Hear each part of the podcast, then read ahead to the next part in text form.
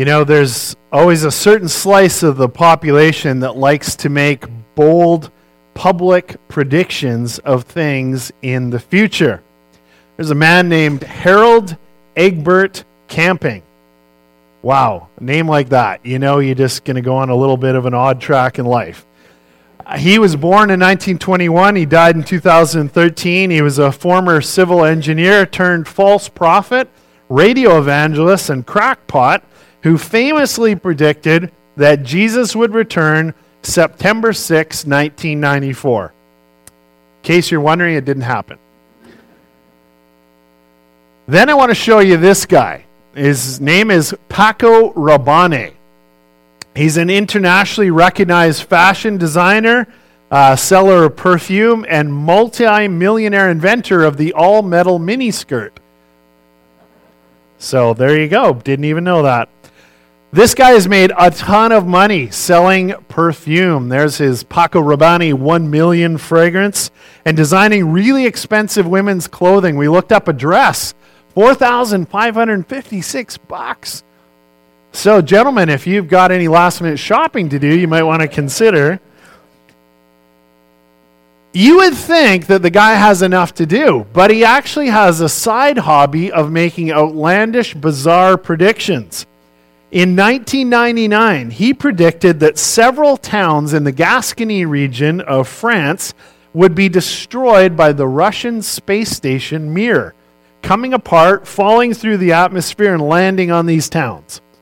Of course, none of it actually occurred. The Mir space station was taken apart by the Russians in 2001, and the French towns are doing just fine to this day. His prediction was completely wrong. But that didn't seem to stop Wacko Paco, as the newspapers like to call him. For good measure, Paco Rabanne also believes that he has been around for 78,000 years. He just keeps dying and being reborn, and I wonder if he comes back as a fashion designer every time. Hmm, I don't know. He is now experiencing his final life on earth, and that's just as well because, according to him, the Antichrist is alive and well and living in London drinking tea, I would suppose. So, any kooky person with enough money and fame can make a prediction or a prophecy. The prophet Isaiah made a whole series of very specific predictions and prophecies about the birth of the Messiah, Jesus Christ, that we celebrate at Christmas. So, what's the difference between the prophet Isaiah and Wacko Paco? Good question. That's what we're going to explore today in two amazing passages Isaiah chapter 7 and Isaiah chapter 9. If you have your print Bibles, I encourage you to open those. It'll also be on the screen. So, the first prophecy we're going to read from Isaiah is a specific prediction about the birth of the Messiah. And then the second one is a description of exactly what that Messiah is going to be. Isaiah 7 14 to 16. Therefore, the Lord himself will give you a sign. The virgin will conceive and give birth to a son, and will call him Emmanuel. He will be eating curds and honey when he knows enough to reject the wrong and choose the right. For before the boy knows enough to reject the wrong and choose the right, the land of the two kings you dread will be laid waste. Very specific prophecy. Isaiah 9 for to us a child is born, to us a son is given, and the government will be on his shoulders. And he will be called Wonderful Counselor, Mighty God, Everlasting Father, Prince of Peace. Of the greatness of his government and peace there will be no end. He will reign on David's throne and over his kingdom, establishing it and upholding it with justice and righteousness from that time on and forever. The zeal of the Lord Almighty will accomplish this. All right, so my first point's entitled Isaiah's prophecy came true. Wacko Paco, not so much. Being a prophet in the first half of the Bible was not a cushy job. The prophets often had to get right into the face of the king. And if the king was making bad decisions or if he was worshiping other gods or leading the nation astray, it was the prophet's job to get right into the face of the king and call him out on it. At one point in Israel's history, Ahab and his wicked wife Jezebel hated the prophet Elijah so much that they tried to kill him. The prophet Nathan had to march into the royal throne room and confront David, Israel's most beloved king of all time. He had to get right in his face and call him on his sin. Being a prophet was dangerous work and it was unpopular work. Beyond that, the prophet carried the sacred duty of relaying exactly the message God had given them and not one word more. Deuteronomy chapter 13 is one of the passages that gives a really serious warning about being a false prophet. Listen to these words. If a prophet or one who foretells by dreams appears among you and announces to you a sign or a wonder, and if the sign or wonder spoken of takes place, and the prophet says, Let us follow other gods, gods you have not known, and let us worship them, you must not listen to the words of that prophet or dreamer. The Lord your God is testing you to find out whether you love him with all your heart and with all of your soul. It is the Lord your God you must follow, keep, and him you must revere. Keep his commands and obey him, serve him, and hold fast to him. That prophet or dreamer must be put to death for inciting rebellion against the Lord your God, who brought you out of Egypt and redeemed you from the land of slavery. That prophet or dreamer tried to turn you away from the Lord your God, commanded you to follow. You must purge the evil from among you. Extremely serious warning about being a false prophet. So, when it comes to our guy this morning, the the mighty prophet Isaiah, the same rules apply to him. Now, Isaiah's prophecies in chapter 7 are very bold. The first one is absolutely astounding when we remember that Isaiah lived 740 years before Jesus was born. Therefore, the Lord himself will give you a sign. The virgin will conceive and give birth to a son, and will call him Emmanuel. That's pretty much a once in history event. It's extremely safe to say that virgins conceiving and giving birth to children just doesn't generally happen, unless you count the modern medical practice of in vitro fertilization. Beyond that, we know the child born will be male, and most astounding of all, humanity will call him Emmanuel, which means God with us. I entitled this sermon The Grand Prediction, and this certainly qualifies. You know, God's rescue plan for the world wasn't just kind of thought up on the day that Jesus, the Holy Spirit, overshadowed Mary and she became pregnant. This was the, this was the plan of God from ancient times. Now, it would take 740 years for Isaiah's very specific prophecy to be fulfilled, but fulfilled it was. The second part of his prophecy said, Before the boy knows enough to reject the wrong and choose the right, the land of the two kings you dread will be laid waste. So in Isaiah's day, the prophet or the king of Judah was named Ahaz, King Ahaz. And he was desperately scared of two nations. The northern kingdom of Israel, kind of the cousins to the north in the northern kingdom, and the country of Syria. He thought both of these nations would come down, attack him, and try to take over the kingdom of Judah. And he was so freaked out, he actually attempted to make a deal with the Assyrian Empire, the evil empire of its day. The prediction of the northern kingdom of Israel being laid waste is fulfilled. 2 Kings 15 29 to 30. In the time of Pekah, king of Israel, Tiglath-Pileser, king of Assyria, came and took the towns of Ijon, Abel, Beth Maachah, Janoah, Kedesh, and Hatzor. He took Gilead and Galilee, including all the land of Naphtali, and deported the people to Assyria. Then Hoshea, son of Elah, conspired against Pekah, son of Remaliah. He attacked and assassinated him. So, the very thing Ahaz was worried about, the country was attacked, the people were deported, and the king was assassinated.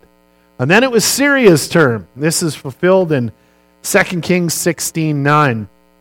The king of Assyria complied by attacking Damascus and capturing it. He deported its inhabitants to Kir and put its king Rezin to death. You know, from our vantage point in history, especially if you're a person of faith and follow Jesus, both parts of Isaiah's prophecy have come true. That was good news for Isaiah because it validated him as a true, authentic prophet of God. But it's even better news for us. We can trust the biblical records of prophecy because they have been consistently fulfilled. In fact, the accurate fulfillment of so many prophecies about Jesus is absolutely shocking. Here is just some of the predictions, the prophecies that were made about Jesus the Messiah. It was predicted that he would be a descendant of Abraham, that he would be of the tribe of Judah, he'd be of the house of David, that he would be born in Bethlehem. He would be anointed by the Holy Spirit. It was predicted that he would perform miracles, that he would cleanse the temple, that he would be rejected by the Jewish people. He would die a humiliating death in which he would be silent before his accusers. He would be mocked. His hands and feet would be pierced. He would be crucified with thieves. He would pray for his persecutors as he was dying. His side would be pierced. He would be buried in a rich man's tomb. Soldiers would cast dice for his clothing. He would rise from the dead, ascend to heaven, and sit at the right hand of God the Father forever.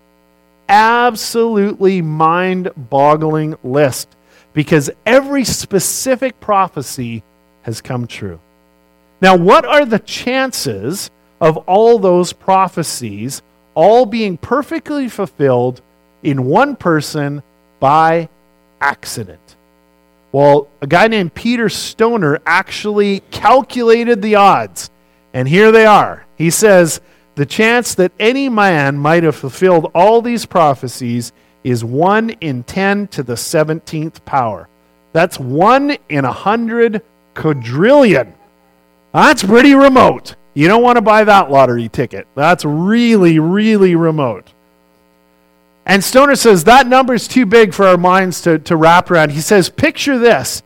He says, imagine the state of Texas, if you can kind of do the borders of Texas in your mind.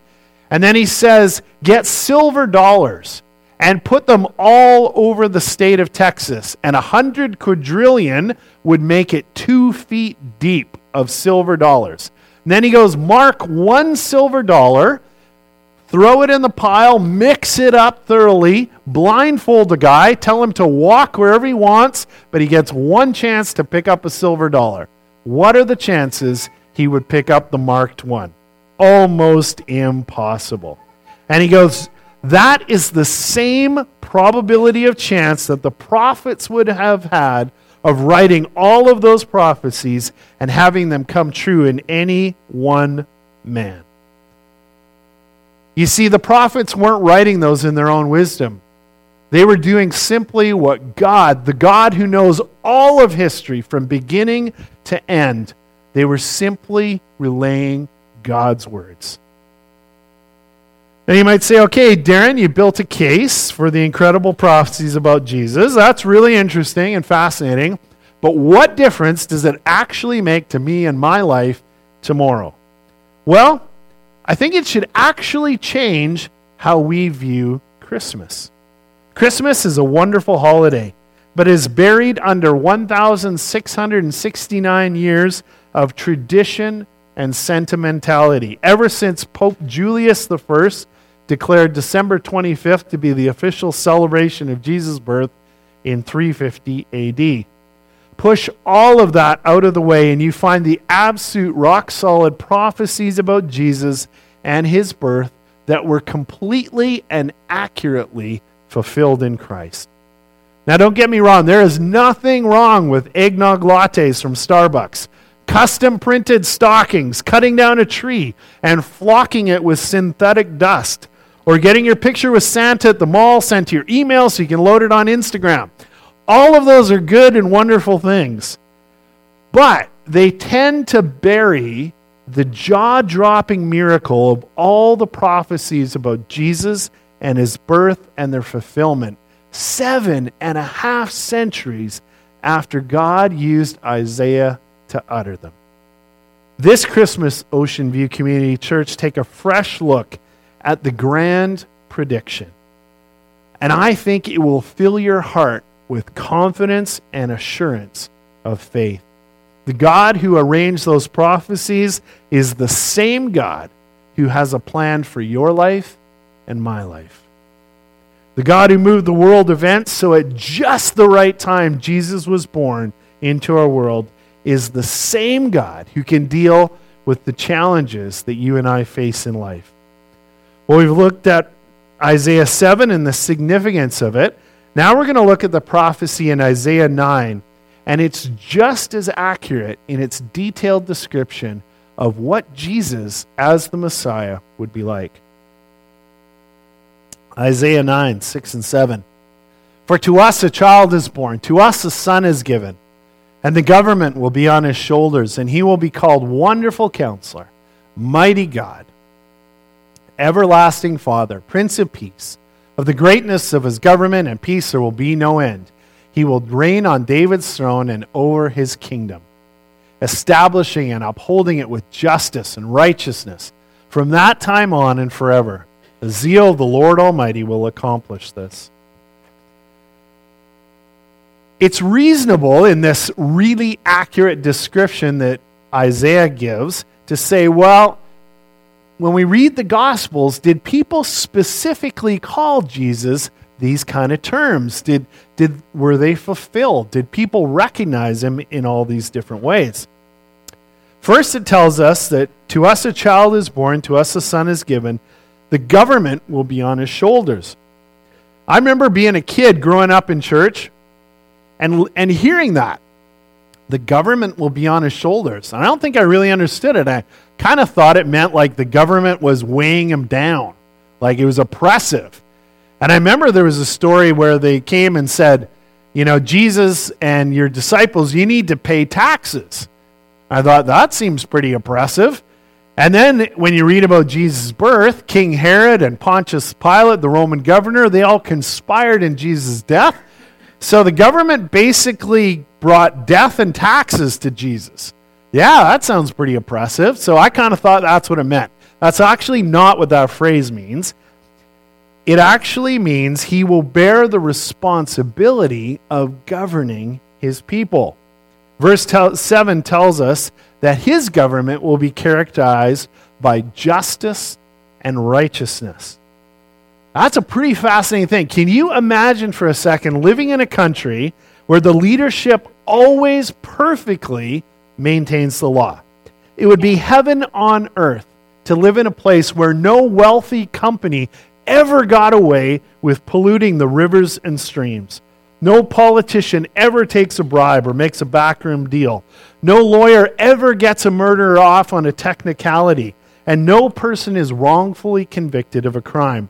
That would be perfect justice all the time. Can you imagine living in a country where the leadership always does the good and loving action? That means no one in the world would ever starve or die of drinking contaminated water. No kid would grow up being tossed from foster home to foster home to foster home. No child would be introduced to life destroying drugs. Sounds off the charts incredible, doesn't it? Well, that's what Jesus promises one day when he returns and sets this world right. Isaiah doesn't stop there, however. The description continues. It says, He will be called Wonderful Counselor. Now, we kind of hear counselor and we automatically think the trained counselor with a master's degree that we go in and discuss the issues and problems in our life. That's not what it meant here. Think more like a king and his trusted advisors. In our modern day, it would be a prime minister or a president in times of crisis or war would surround themselves with the best possible advisors. You want the experts giving you the best information and opinions possible. So, wonderful counselor, was that ever said about Jesus? Did people describe him in those kind of ways? You bet. Mark chapter 1, verses 21 and 22. They went to Capernaum, and when the Sabbath came, Jesus went into the synagogue and began to teach. The people were amazed at his teaching, because he taught them as one who had authority, not as the teachers of the law. And then in John chapter 7, it records the reaction of the people listening to Jesus teach in the temple. Not until halfway through the festival did Jesus go up to the temple courts and began to teach. The Jews were amazed and asked, How did this man get such learning without having been taught? Jesus perfectly fulfilled the description of being a wonderful counselor. Well, then Isaiah calls him mighty God. And the focus here is might or power. Well, did anyone describe or experience Jesus as powerful during his public ministry? You bet they did. Mark 1 23, a demonstration of the incredible power that Jesus had. Just then, a man in their synagogue who was possessed by an impure spirit, cried out, What do you want with us, Jesus of Nazareth? Have you come to destroy us? I know who you are, the Holy One of God. Be quiet, said Jesus sternly. Come out of him. The impure, impure spirit shook the man violently, came out of him with a shriek. Incredible power. Even the demons obey him. And then we see another incredible example of Jesus' power. He had so much power, it just seemed to flow out of him. This is what happened in Luke 8. And a woman was there who had been subject to bleeding for 12 years, but no one could heal her. She came up behind him and touched the edge of his cloak, and immediately her bleeding stopped. Who touched me? Jesus asked. When they all denied it, Peter said, Master, the people are crowding and pressing against you. But Jesus said, Someone touched me. I know that power has gone out from me. Then the woman, seeing that she could not go unnoticed, came trembling and fell at his feet. In the presence of all the people, she told why she had touched him and how she had been instantly healed.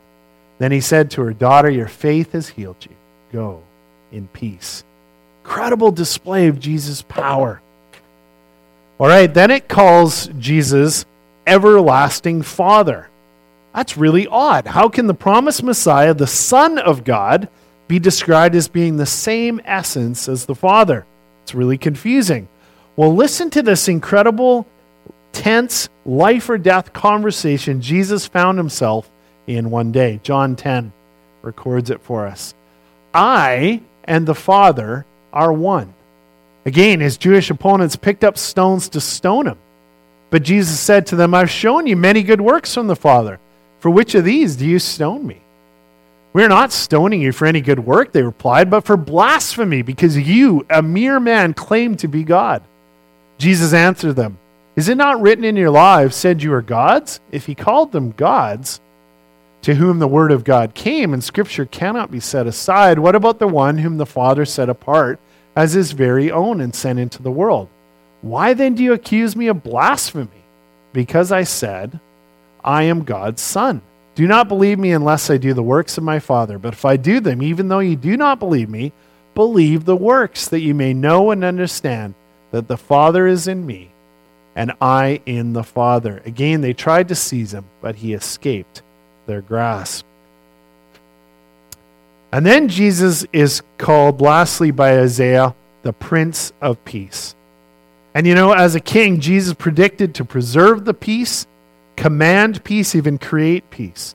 But his peace doesn't mean just an absence of war. And it's not just simply harmony or equilibrium. His peace is the fullness of well being, generously given by God. And Jesus promises it to his followers in John 14. He says, Peace I leave with you, my peace I give you. I do not give to you as the world gives. Do not let your hearts be troubled, and do not be afraid. So, all of those prophecies, those descriptions of exactly what Jesus would be like as the Messiah, 740 years before he came, all were perfectly fulfilled in Christ. You know, we've talked a lot about prophecy today. And as a preaching pastor, whenever I preach, I kind of logically draw out the conclusion of, okay, what do we go and do now? But every once in a while, there comes along a verse that does it for me. And there's a verse in 1 Corinthians 14 that specifically tells us the value of prophecy. 1 Corinthians 14, 1 to 3. Follow the way of love, eagerly desire the gifts of the Spirit, especially prophecy. For anyone who speaks in a tongue does not speak to people, but to God. Indeed, no one understands them. They utter mysteries of the Spirit, but the one who prophesies speaks to people for their strengthening, their encouraging, and their comfort. The point of God engineering things this way, the point of God establishing those prophecies through Isaiah 740 years before Jesus was born, was because when we experience them on this side of history and know that they have been fulfilled, it strengthens us, it encourages us, and it gives us comfort. You know, there's Western Forest Products uh, employees and their families been on strike for over seven months now. They think they need a little strengthening and encouraging. That it may affect you, may affect your neighbor. I think we're meant to take Isaiah's prophecies of Christmas to heart and be that strength and encouragement to our neighbor. Almost all of us have somebody in our sphere of friends and family that's battling cancer. They need comfort, strength, and encouragement. Take these prophecies of Isaiah to heart, explain them to them. You will be the conduit of God's strength, encouragement, and comfort for them. Lots of people battle depression and anxiety. They need to hear that these prophecies and know all of them were fulfilled in Jesus, and that the remote odds of that being accomplished by accident are so remote it's not even possible. It's only possible through the supernatural power of God they all could be fulfilled in the one person of Jesus Christ. Isaiah lived 2,760 years ago, but the prophecies, the very words of Almighty God spoken through him, resonate across time, all of those years, to each one of us here at Ocean View Community Church this morning. But the one who prophesies speaks to people for their strengthening encouraging, and comfort. Amen. Don, come and pray for us.